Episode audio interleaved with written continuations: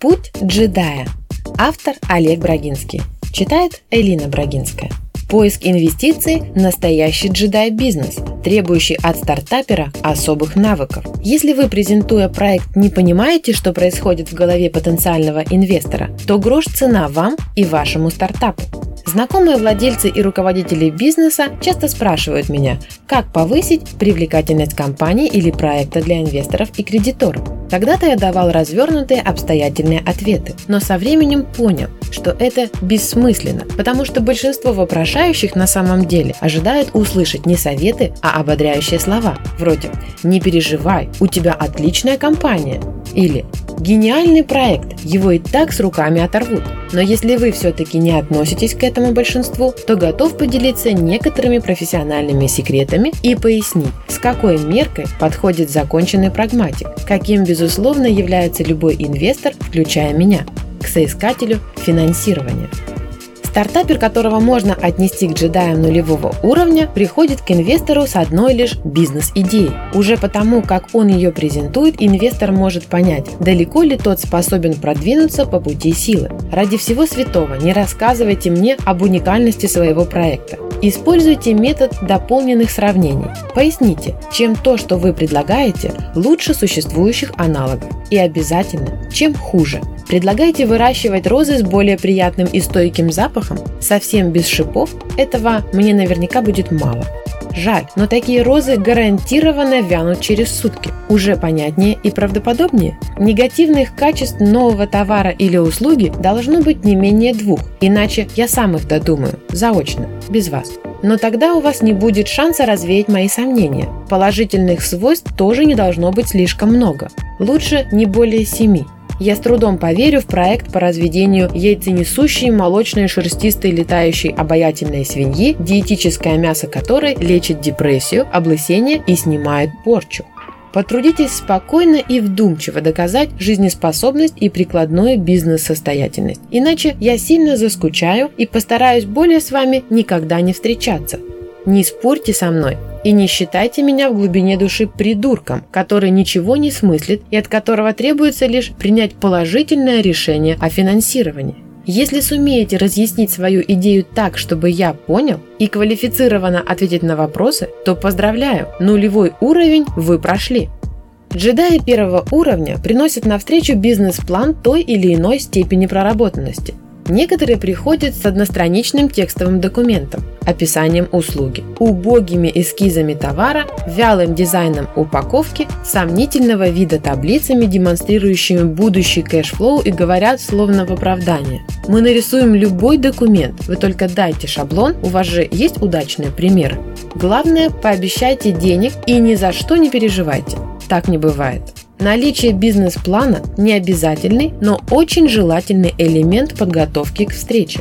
Если потрудились разработать объемный и сложный документ, значит готовились, обдумывали. С вами будет о чем поговорить.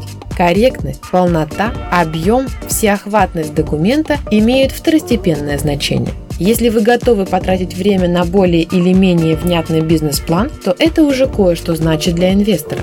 Скажу вам по секрету, мне не понравится, если вы сходу на встрече начнете обещать деньги или доли. Поможете найти инвестора, отблагодарим в размере 5% от привлеченных инвестиций. Звучит сомнительно, особенно если отсутствует соответствующая строка в смете расходов. Для меня это верный сигнал, что весь бюджет у вас рисованный и подогнанный под достижение заветного уровня ROI. А значит, мы не сможем договориться. Хуже может быть только обещание 50% непрямых выплат. Разница между цифрами 5 и 10 – 100%. Видимо, вы не умеете считать свои деньги. А мои деньги, если я проинвестирую вас, считать тем более не станете. Джедай второго уровня должен уметь толково объяснить, чем замечательна команда проекта в целом и каждый ее участник в отдельности. Не может быть ключевых и вспомогательных людей в команде.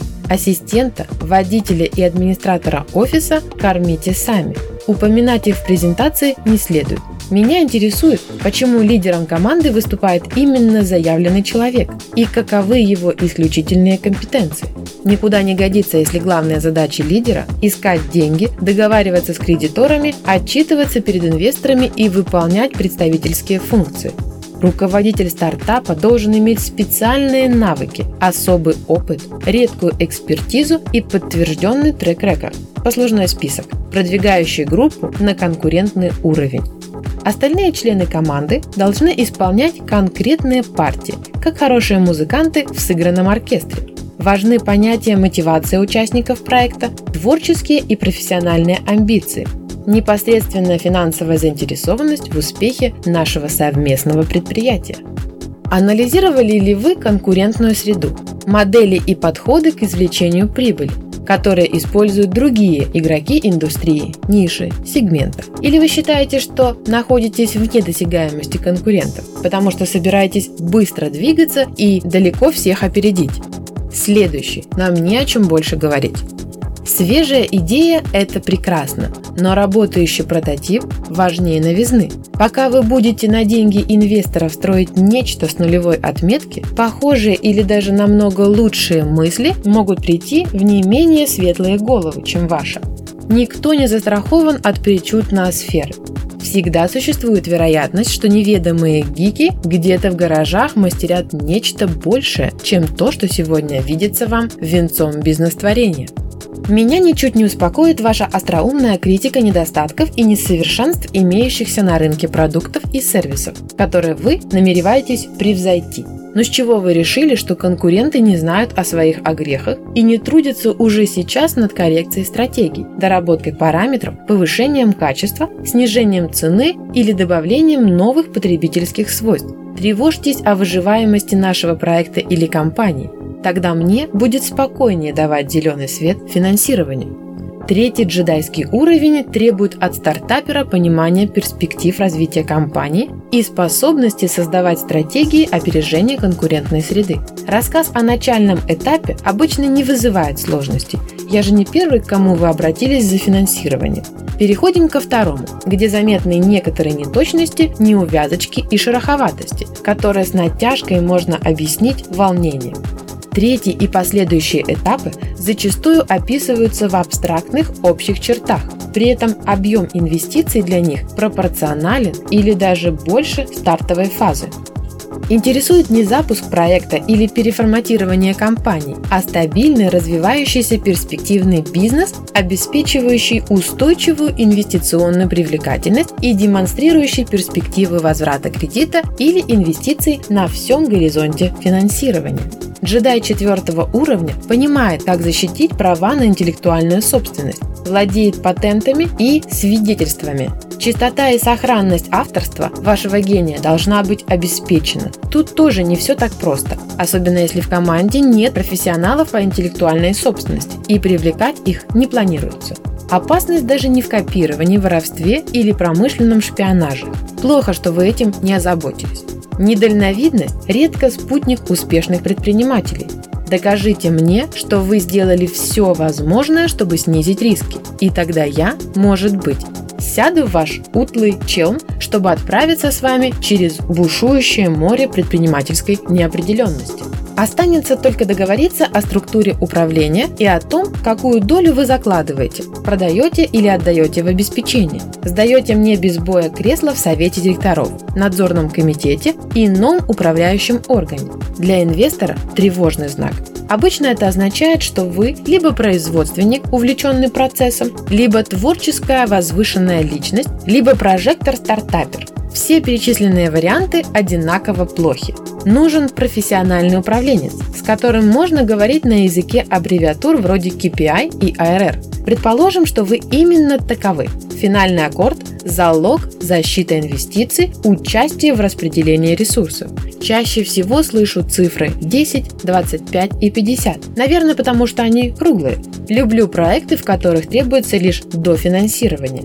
Собственник верит в компанию, вложил собственные средства. Ему немного не хватает до завершения или финального рывка. Напрягают формулировки вроде «давайте вложимся пополам» или «потом договоримся, свои же люди». Во всем должен быть практичный трезвый расчет. Обещание будущих журавлей в виртуальном небе в каком угодно количестве никак не делает картинку более привлекательной. Как ни странно, на этом этапе на инвестора наиболее сильное впечатление может произвести жадность стартапера, если она хорошо обоснована и ясно аргументирована. Например, я предложил бы вам трехпроцентную долю в проекте за миллион долларов. И вот почему. Заставить инвестора инстинктивно пустить слюну и пожелать большего пакета или контроля в вашем бизнесе – прием, владение которым выдает вас джедая пятого уровня.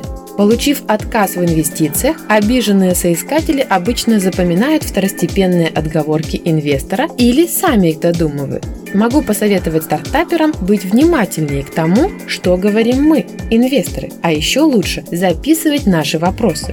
Мы их задаем не потому, что не знаем истинного положения дел, Чаще всего нам нужно услышать, как вы рассуждаете, адекватны ли, понимаете ли индустрию, рынок, конъюнктуру. Спрашиваем не для получения ответов, а чтобы заставить вас задуматься. И если вы со стартаперским пылом начнете спорить и отстаивать свои заблуждения, я потеряю к вам интерес, несмотря на то, что мне всегда нравились энтузиасты своего дела.